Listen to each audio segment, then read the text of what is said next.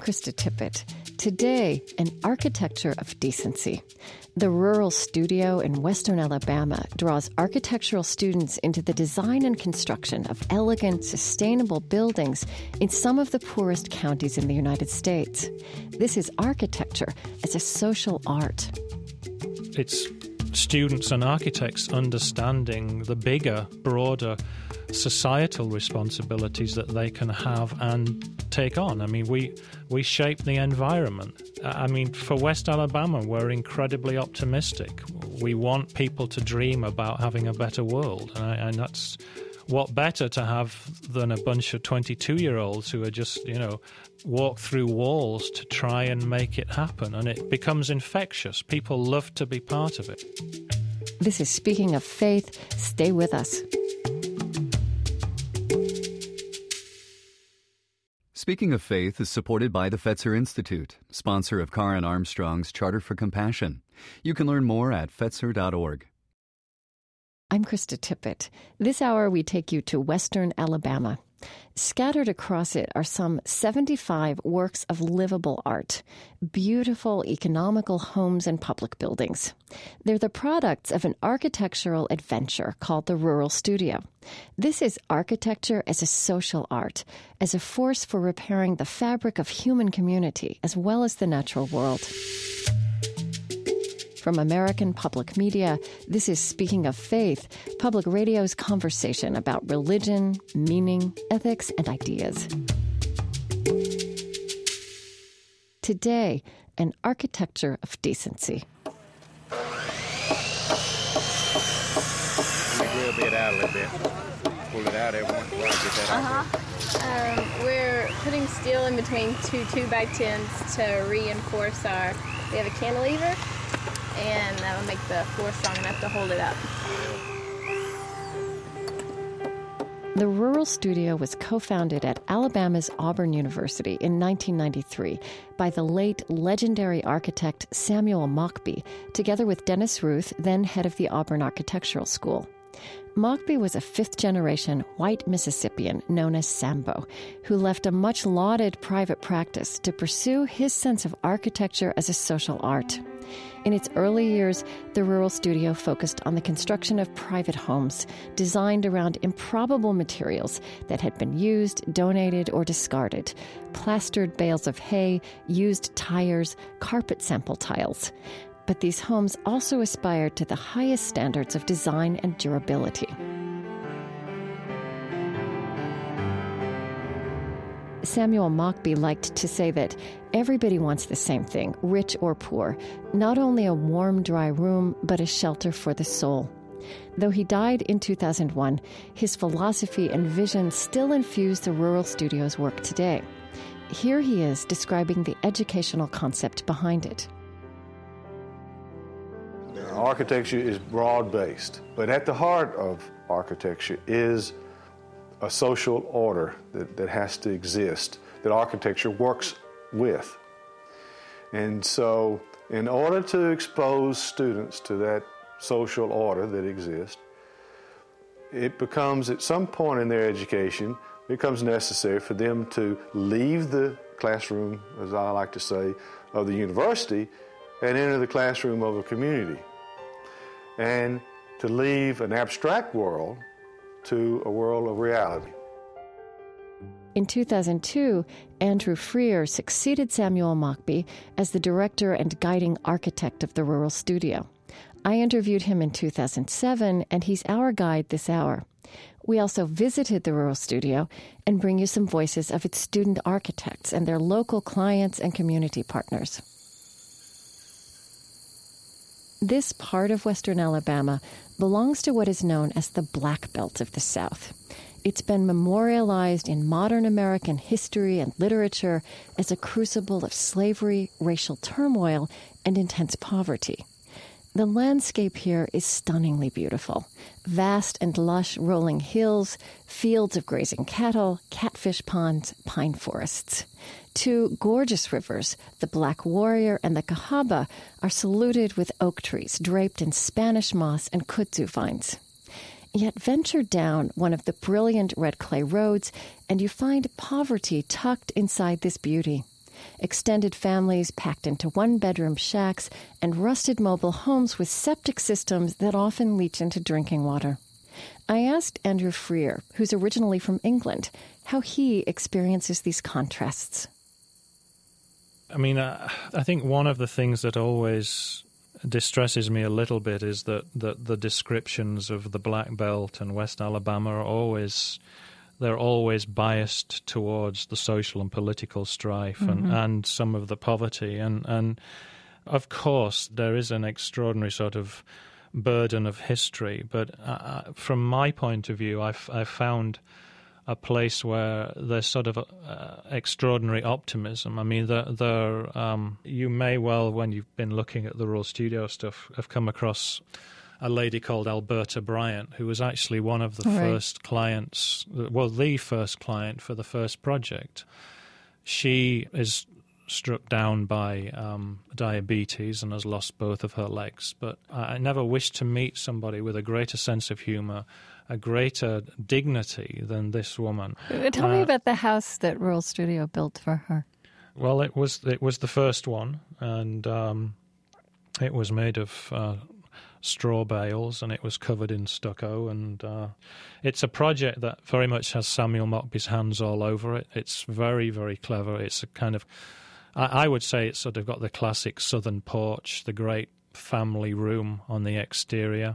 It's very, very simple inside, two very simple bedrooms and a bathroom, and then these sort of three wonderful little sort of wagon wheels that stick out of the back that are very, very small circular rooms that the nephews and nieces could come and sort of lay down in. And it's very smart, you know, they can be used for storage, they can be used in different ways, but fundamentally they were about the extended family. And even today, I don't know which generation it is that's running in and out of the house, but if you go down there, you'll find the kids in those little sort of nooks in the back of the house enjoying them. It's very beautiful. Where was she living before? They were living in back to the kind of characterized West Alabama landscape. They were living in a broken down shack, literally right next to the building. It didn't have any running water, didn't have any electricity. And it's extraordinary that in 21st century United States of America that you can find those sorts of conditions.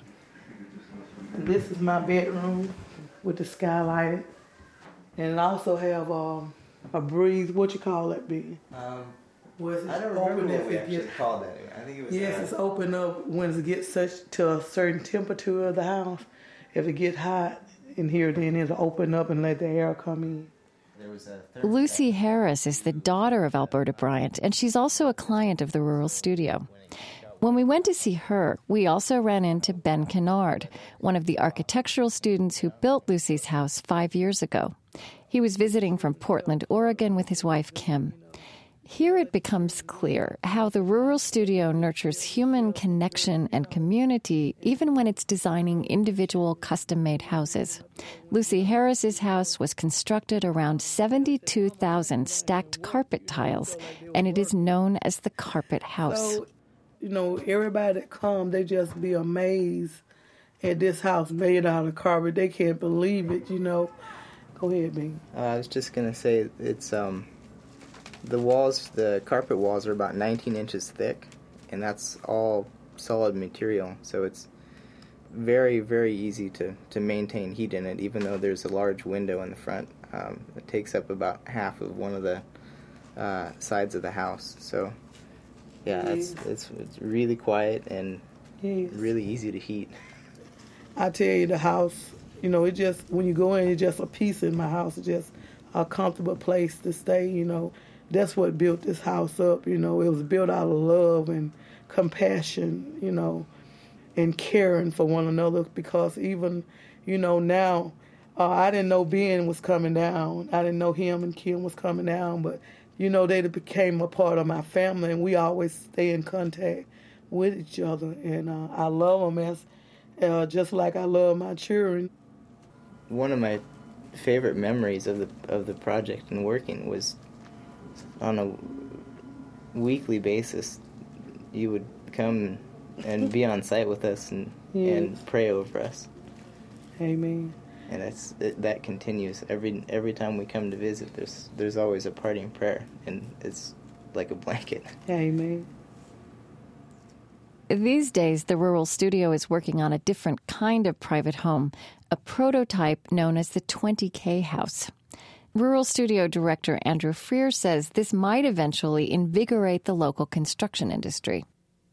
It's a house that's inspired by a rural development grant that is given out. I guess I should describe it as a $20,000 loan. And it's to the poorest of the poor, typically those that are on welfare. And they can qualify for this loan. And the prerequisite of the loan is that you go and you use this loan to build yourself a home. So what we have said is, let's see what we can actually build ourselves for $10,000 in materials, understanding that our labor is free. So we build into that, you know, there is an assumption that the other $10,000 would go to overhead and to costs and to, for some degree of profit for a builder. And we've just finished the third one, which I would say it's about 800 square feet. And I think it's a really beautiful thing. And it... what we have an opportunity to do at the Rural Studio is that we can actually go and explore something like this and not lose our shirt. I mean, in some respects, I think in academia we have a responsibility. I have students who are sort of free labor at the moment with all of these different ideas. And so we're going out there and testing them and trying to come up with the right $20,000 house. And we're looking... in the future, I hope in the next 2 or 3 years to let a builder build these things and to have them scattered around Hale County. So it's actually pretty ambitious. Would they all be the same? I mean, it's, you know, for $10,000 in materials, it's very difficult to say that they can all be the same. I think what we would hope is that the client begins to personalize them. But the one we've just done, I think, is spectacular. I think it could last 150 years. It's very smart. It's lifted off the ground. It only touches the ground in 6 places. There's a minimal use of concrete. It's really highly insulated. It has good ventilation. It's got a beautiful outdoor space. And it's very clever. And I mean, we've built on this idea over the last 3 years. And my hope really and truly genuinely is that not only can we help sort of solve some of the housing problems in West Alabama, but it will also give somebody a job, that a builder will begin to go and make a living doing this and give jobs to other people. Who's going to be living in that house you just described to me? We have in that particular house are a couple of brothers, and we started to look at the way that people lived in West Alabama, and there's an awful lot of sort of situations or conditions of extended families. And you'd often find a mother or a grandmother with a daughter or a daughter-in-law living with a younger child. So there would be sort of different generations living together. And it's not often that architecture sort of responds to that kind of family dynamic. And so the two brothers living together actually is sort of an ideal condition. And we will watch how they live in it, because that's the other thing, is that we give this house away. These are experiments, so they give them away. And then you learn from what happens. And we sit back and watch, and we listen, and we learn. And, you know, it's this worked and this didn't work. And so next year we'll build on that conversation and improve on that. Joe Moore is one of the brothers who lives in that 20K house, and he gave us a tour. Okay, this is our living room. That's where we sit, where we watch TV over there. This is where we sit. This is our eating table. This is our sink sitting by the stove, and stove sitting by the refrigerator. This is our cabinets over here. As everybody says, they look like cubby holes. And you can take it and you can fix anything up, make it look like you want. I'll let y'all see the other side too. This is our screened-in porch. And it's real nice to have. This is my brother's, his living quarters. Okay, y'all come on in. He has his bedroom. He has a what I call a small refrigerator. He has his little sink. He has his bed, and he has his little bathroom back here. It's real nice, though. We really enjoy it. We wouldn't take nothing for it, because we lived in an old house. The house we lived in was probably about 100 years old. It's over 100 years old. You know, watching them put a house together, that was a sight. You know, really and truly, I'd come over here every day just to see what they'd done. And a lot of times we'd come 2 or 3 times a day. You know, they told us that They really appreciated us showing that kind of interest, and it really made them work harder. I love to hear the rain hitting that rooftop, too. That'll put you to sleep. You can take a visual tour of Joe Moore's 20K house and Lucy Harris's carpet house at our website, speakingoffaith.org. I'm Krista Tippett, and this is Speaking of Faith from American Public Media. Today, an architecture of decency. We're at the Rural Studio of Auburn University in western Alabama, an experiment in architecture as a social art and a force for sustainability. And he'll say to you, your friends may be few, but I've got a home for you. Oh, will he say?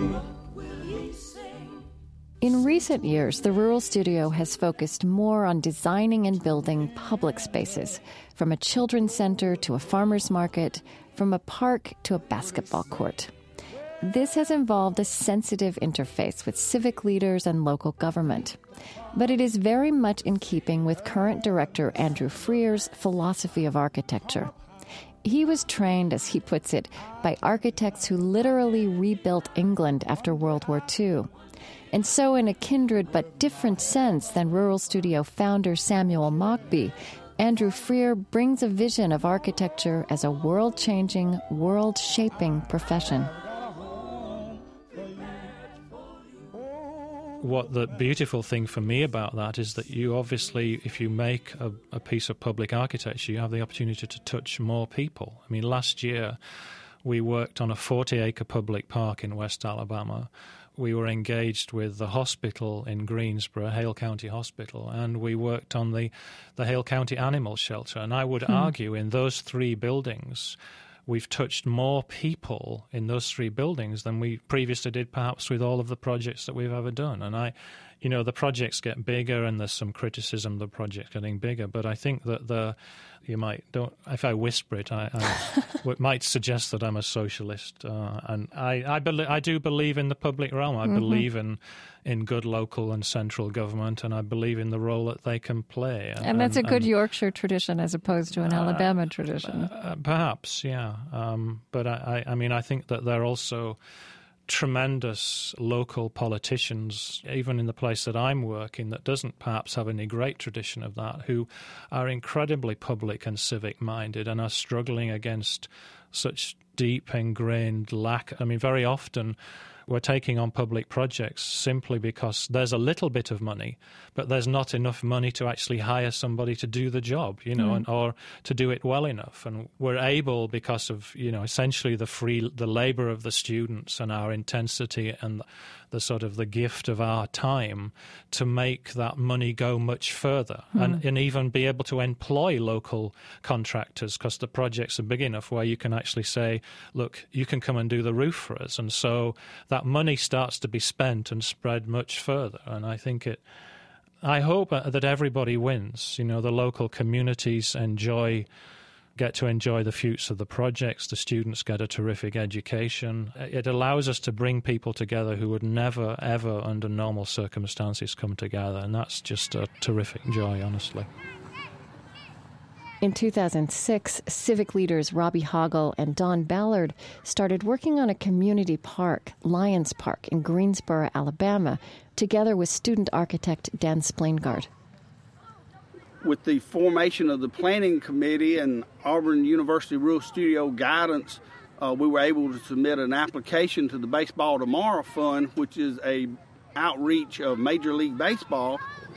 It was inherently complicated, because it was going to be the county, the city, the Lions Club, the rodeo, the baseball, everybody involved. It seemed like a role where the studio could actually do some good by stepping in and just putting some designs on the table and making people talk, and not necessarily coming up with all the answers, but at least presenting the questions to get people thinking about solutions.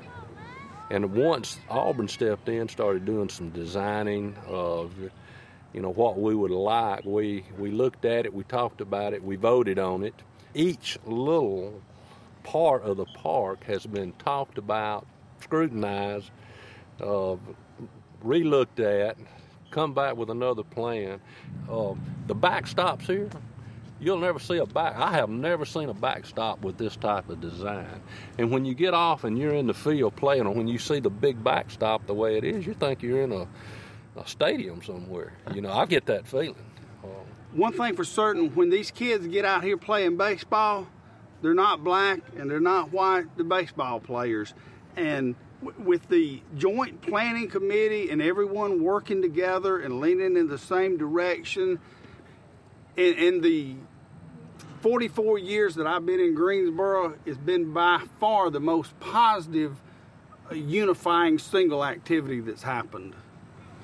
Yeah, I think like even just the geographic location of the park is coincidence in a way, but also strategic in that it's not in a sort of polarized, this is a white neighborhood or this is a black neighborhood. It's just a big piece of land on the south end of the city. We actually had a lady from Baseball Tomorrow to fly down and come to the opening ceremonies, and we were out here looking at it, and she was looking around, and actually we have 4 full-size fields and 2 smaller t-ball fields, so that we can actually have 6 games going on at a time. And one of her comments was, you know, we never got 6 fields for $100,000, so they were very pleased with what we were able to produce with the funds that they provided. As you can see or hear, there's kids out here right now practicing football on a baseball field. They play their games on a regulation football field, but this is the only grassy area in Greensboro where you could scrimmage. And so, you know, you're building a quality of life for everybody in this area. Well, I think all that we're trying to do is the right thing. I mean, there's many things that we can do in West Alabama, and we try to enjoy life. I mean, I think that the act and art of building is such a positive and optimistic thing. I mean, just seeing something come out of the ground is incredible. One of the really beautiful things about a place like West Alabama is that there are many, many antebellum homes still remaining in West Alabama. And many of the homes that were built... The big white houses. The big white houses, absolutely, mm-hmm. are tremendously well built, very, very cleverly built. And they've survived, not just because they're big white houses and that they're cared for, but because they were very smart. They have big roofs. They're very well ventilated. They have big porches. They have big window openings, you know, mm-hmm. and they're held off the ground. And our students go and look at them every day. And it's not to sort of copy the big white architecture, but it's to sort of think about the street smarts of it. I mean, today our contemporary society is housing people in tin cans where there are very few openings. Everybody has the air conditioner. You have 2 seasons. You have the air conditioning season and you have the heating season. And right. it's dreadful and it's very unsocial and there's no community to it. And it's very sad that we have... You know, we've forgotten how to live, I think. If anything, I hope that our 20K house can battle against that. And you know, we can't afford to run all of these air conditioning units, so we've got to figure out natural ways to do it and right. rediscover just what the Romans and the Greeks did. You know, my goodness sake, you don't have to look back very far, even into West Alabama, to see that they survived without air conditioning pretty damned well. Right. We've tried to capture the aesthetic and historical context of this part of Alabama through rich visuals and sound. Explore our interactive map of the area, which gives a sense of place and the vast amount of space the Rural Studio projects span. And as part of my background research, I read an inspirational essay by Samuel Mockbee that conveys the spirit and ideology he brought to the work of the Rural Studio. You can read it on our website, speakingoffaith.org.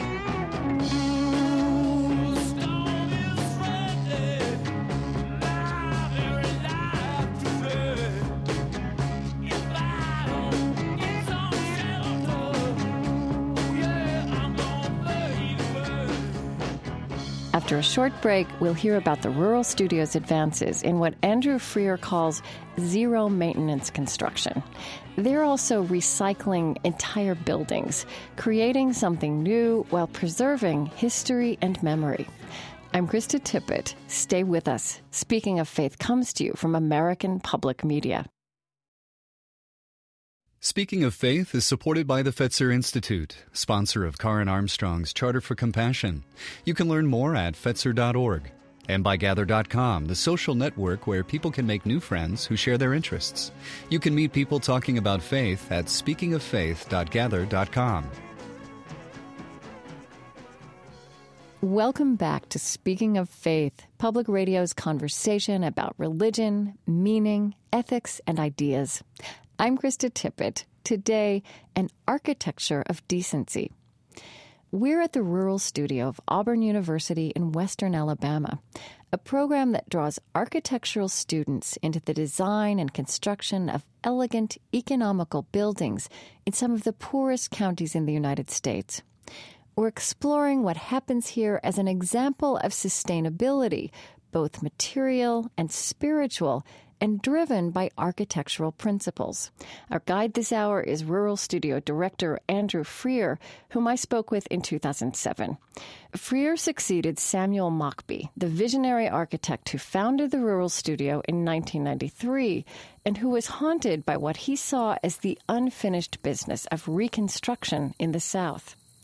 Dick Hudgens has an architectural practice in Selma, Alabama, and he also teaches the history of architecture at the Rural Studio. He does this, as he puts it, three-dimensionally. Well, some of the houses we see that we tour were built right before the Civil War, and I think if you know the history of the Black Belt in West Alabama, it's one of the poorest areas in the nation now, but not then. Not in the 1840s and 50s, particularly 1850s. It was one of the most prosperous parts of the nation. And the houses had to work with a climate without any kind of artificial systems. And I think a lot of architecture students today tend to take artificial systems for granted and don't consider orientation, climate, and sun angles, and prevailing winds, and things like that. And so these houses are a great document on how to build with simple systems to work with the climate. You know, they've survived, they've lasted, and they have certain principles and certain truths. You might even use the term architectural truths that are still valid today. And so I emphasize proportion, quality of light, and how that impacts design. And then the other thing that I try to emphasize is slavery and the effect of slavery on architecture, and this. And just about all those buildings we see would not be possible if it were not for slavery. It's a direct result of that. And so you can't teach architectural history as just buildings. You got to understand what was going on socially and culturally. I don't know that I could ever have anyone that I teach fully understand slavery. I don't know that I fully understand it myself. But it's a subject that has to be talked about. I mean, it's just embedded into everybody's history in America. And so if you can understand how people can create great beauty, but being in that kind of situation, that's like a triumph of spirit. For example, some of these beautiful curving spiral staircases, all the little small pieces of wood are put together and creates this wonderful volute at the end of the stair for the railing and that thing. And I'm telling the students, well, you build that with just hand tools. How do you do that? It's a mystery. I still don't quite understand it. And it's just as important to see the slave houses, which we do see some of those, and we see the outbuildings and the cook houses and the kitchens and things like that to understand that whole dynamic. Recently, the Rural Studio has begun to experiment with recycling older buildings to create architecture that is at once traditional and new. Again, Rural Studio Director Andrew Freear. We've taken buildings that probably other people would tear down and said, well, no, this building has some value.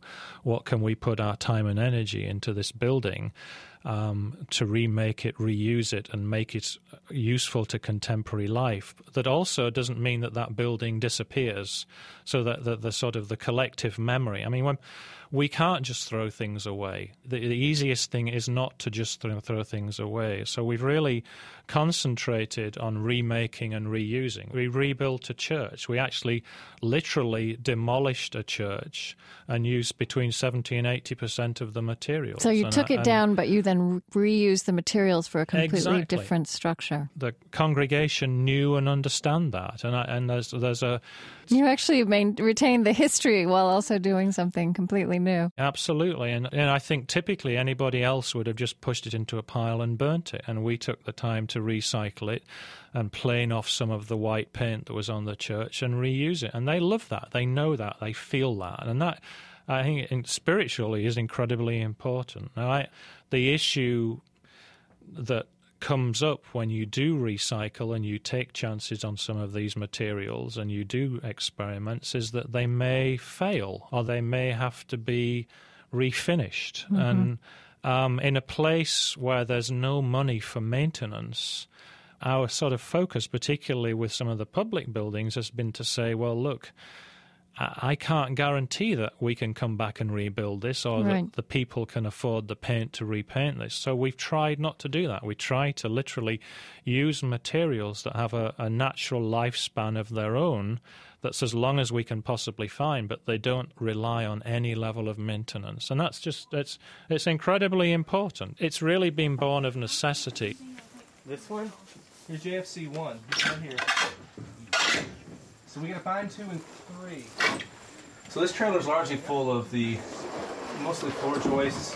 Those pieces there are floor joists for the side chapels, the baptistry and the vestry, so they're smaller. And you can see we've got to be really careful when we're sliding these things, because if you accidentally slide a board across another and take the tag off of it, we're not going to know that board is. We're not going to know what that is anymore, correct? Yeah. Well, you can see a lot of them that are rotted that we're not going to be reusing necessarily.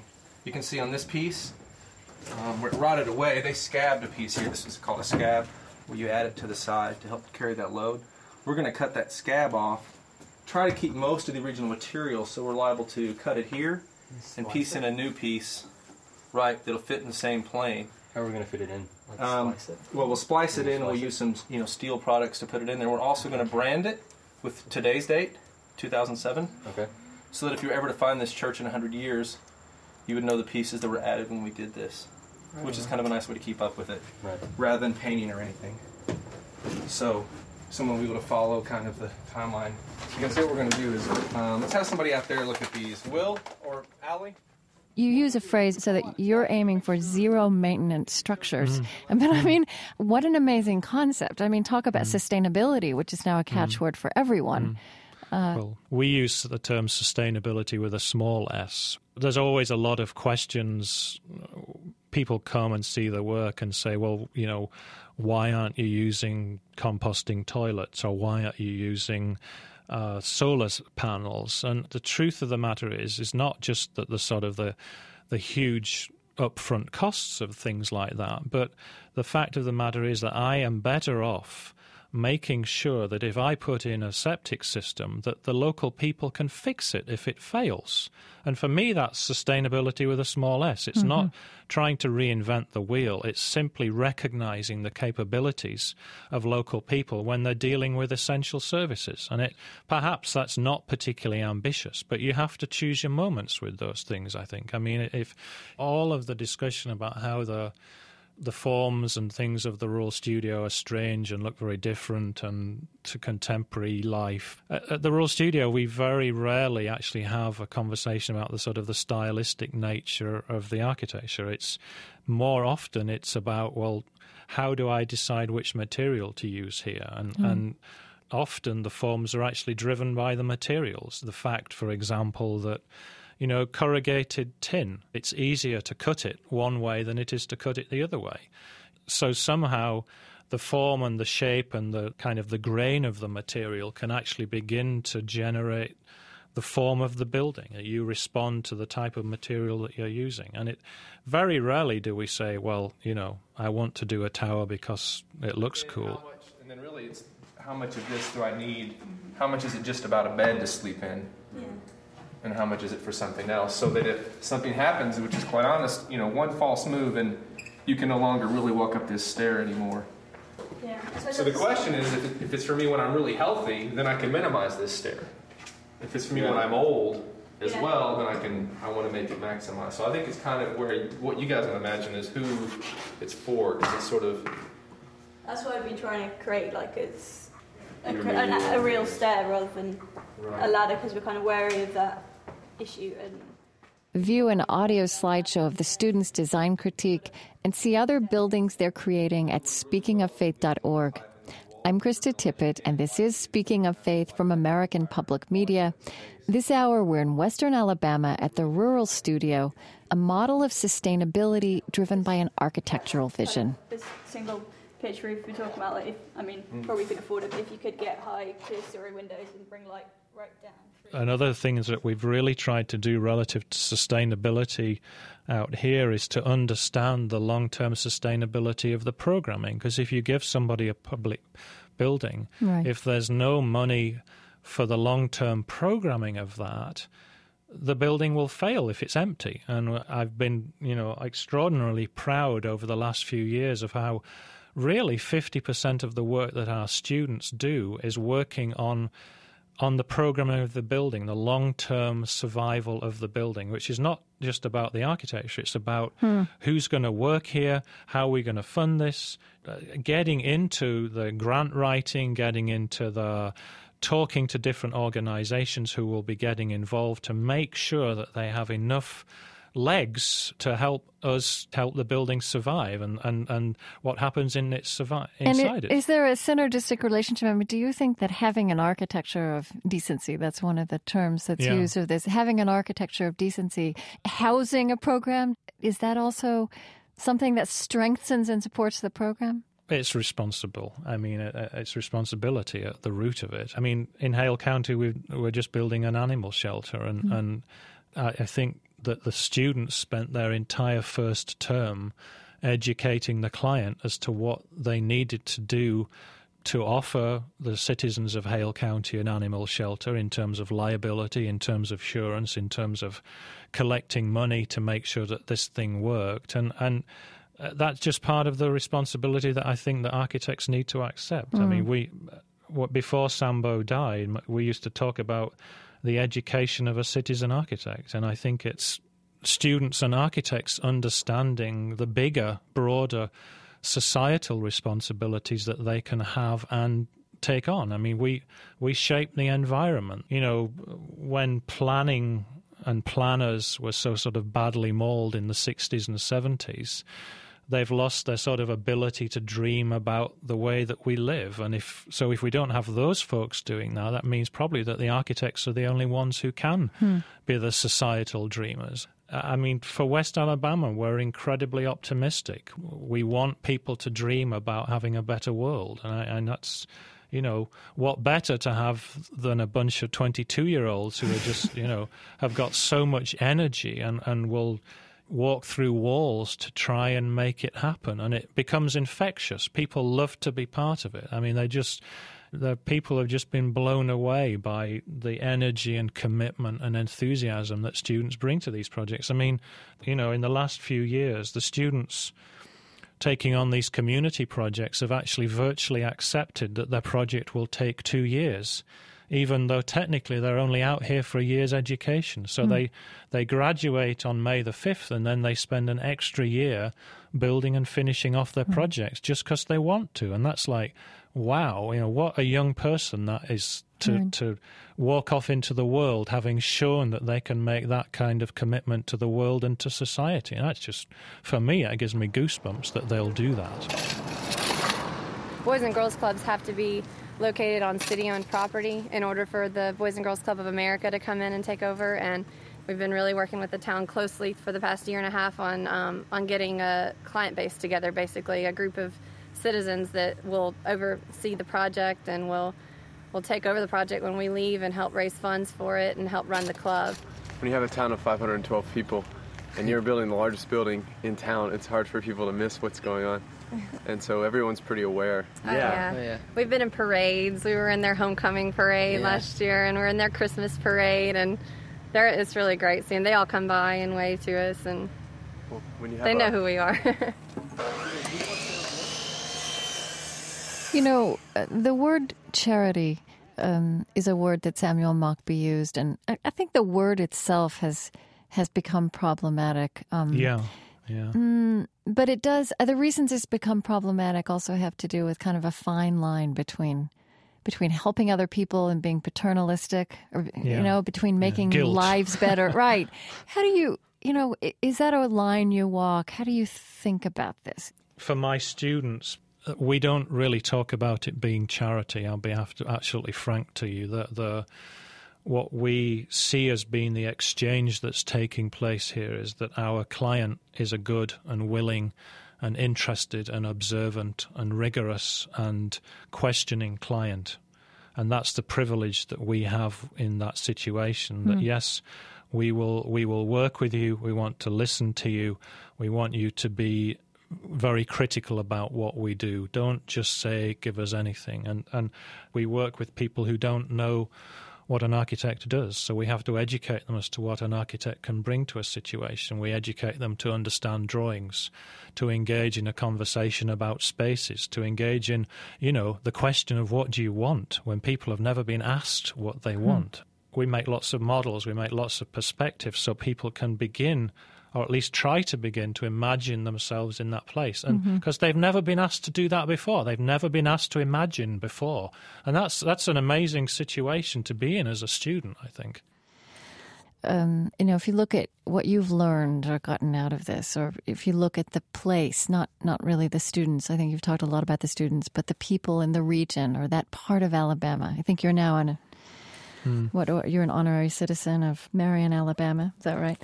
How do you think about that? What words would you put to what the worth of this is, why it matters? I mean, as opposed to my teachers in London or in England, they were able to make such large, sweeping, bold moves. And in West Alabama, what you really appreciate is small victories. Very incremental interventions. There's no money to do huge, great master plans and huge, great visions, but what you do is just sort of one little piece at a time. For example, we were just working in a public park, Lions Park, and there was an area of asphalt, and I always say the word asphalt wrong. Asphalt. My students will love that. We wanted to take automobiles out of the park, and our inclination was to tear up that piece of asphalt. And the local judge said, no, we can't do that. You know, that represented a substantial public investment and for us. And you have to understand that I, for one, don't think that you should do that. And what that forced us to do was to begin to make creative interventions into that piece of asphalt that was a parking lot and is no longer a parking lot. It's now a pedestrian surface. And our students have begun to imagine ways of dealing with that surface and putting planting in that surface that softens it, that stops it taking in so much heat, makes it more beautiful. And he challenged us. And if he just said, tear it up, we'd have torn it up. But he said, no, this was of value. And for me, it was just a marvellous example of a local politician saying, you're doing the right thing and provoking us into thinking laterally about the way we were going to deal with our preconceptions of this surface. Because everybody thinks of asphalt as being its automobiles, and our students have been provoked into this situation of making a surface that will be unlike any surface anywhere in the world. And, it'll be changed completely, but it's those small changes and valuing what exists, that you can't just go in there and tear it up and start again with everything. And I enjoy that sort of, I delight in the sort of the beginning to sort of fix to the fabric, sew together in very, very small ways, both architecturally but also sort of community-wise. And families and individuals' lives as well. Absolutely. That's the sustainable aspect of that. Maybe if we have a good public park in West Alabama, kids will stay in West Alabama. I mean, Don Ballard, who works for Alabama Power locally and is on the Lions Park Committee, his family have gone off to university and all that. And he's a local guy who's got involved with this park. And he has nothing to gain from this other than he wants to make Greensboro a really good place to live. He doesn't feel that it needs to get a Nissan plant or a Toyota plant. He just wants it to be a good place with a good education and good public parks. He comes to public meetings. He'll be at a public meeting on Monday night to talk about the future of the park and what our students are doing. And he steps up and says, you know, we should do this because it's the right thing to do for our town. Right. It's a citizen incredible. Meeting you, citizen architects. Absolutely, uh-huh. Absolutely. The young men and women that's in their fifth year, some of them graduated in May, and they committed staying here until this project was completely done. And they could be using their degree, making money in the real world, but they opt to commit to getting this part of the project done, in which they did. This whole park is still a work in progress, and it's going to take a little bit more time to get it done, but it's so much better than what it was. Well, after I finish architectural school, hopefully in another 3 years, I'm hoping to go back to Kuwait and take everything I've learned from here and apply it there. You know, the root of the whole thing is to make someone's life better in some way. And the reason, you know, that the projects are so successful and they get a lot of the acclaim that they do as pieces of architecture, I think really just grows from that. It's pretty easy to make good architecture, I think, when you have the right intent behind it. I'll never forget one time when I was here, it was just probably like my first week as a thesis student, and we were all so arrogant, and we all thought we ruled the world, and we just didn't have a clue because we were young seniors, and this guy from the town just came by and had a big hammer and another big tool, and he said, "Which one of you can frame a window?" And all of us just shut up. None of us knew how to build something that we could detail and draw and form and in so many different ways, but we just couldn't do it. And for me, that was one of the most memorable moments of sort of a humbling experience, but from that you grow. There's a phrase that Sambo used to use a lot that still is around the studio a lot, which is proceed and be bold. There was a lot of moments for all of us in this project where we were in over our heads. The funding wasn't coming through. We almost lost our grant.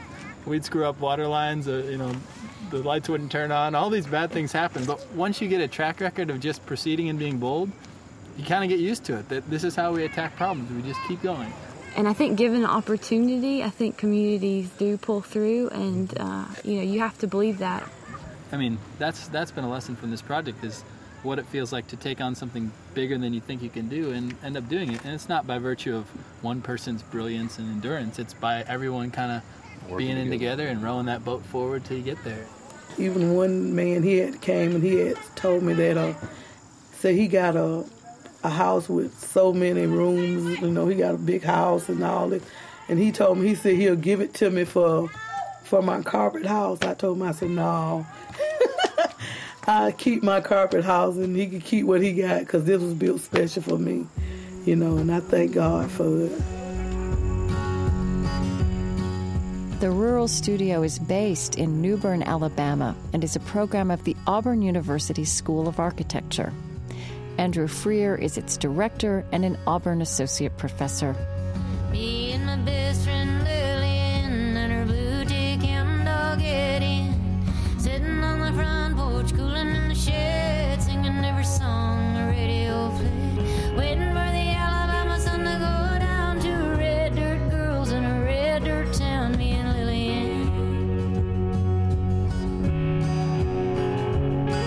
just across the line.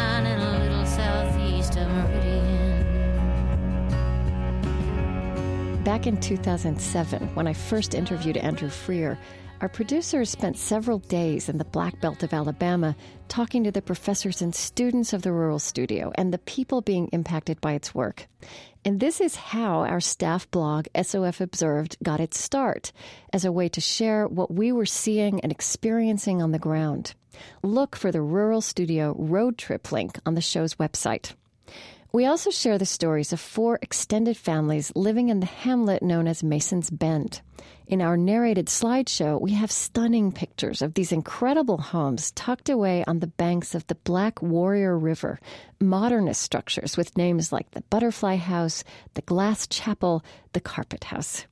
and you can hear Samuel Mockbee and the people of Mason's Bend speak about their lives and their experiences with the Rural Studio as they live in and with these iconic buildings.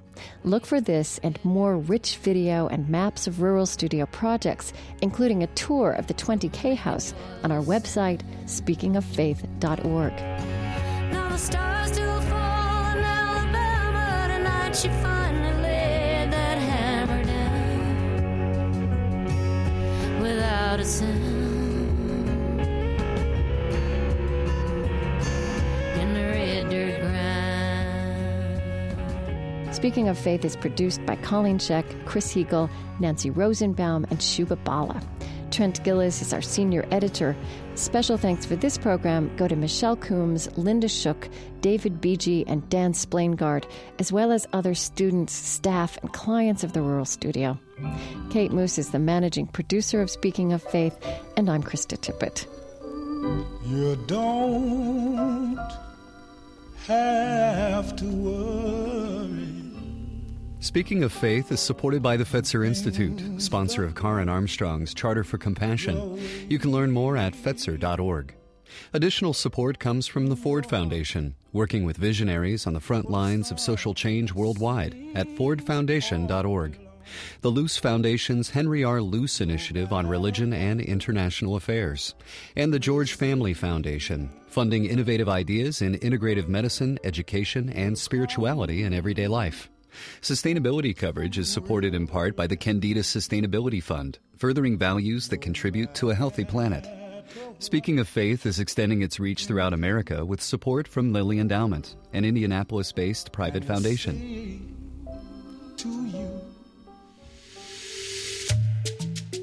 Next time, the poetry of creatures, exploring a new reading of the Bible's sense of the relationship between human beings and the natural world. We speak with biblical scholar Ellen Davis, and Wendell Berry reads some of his poems. Please join us.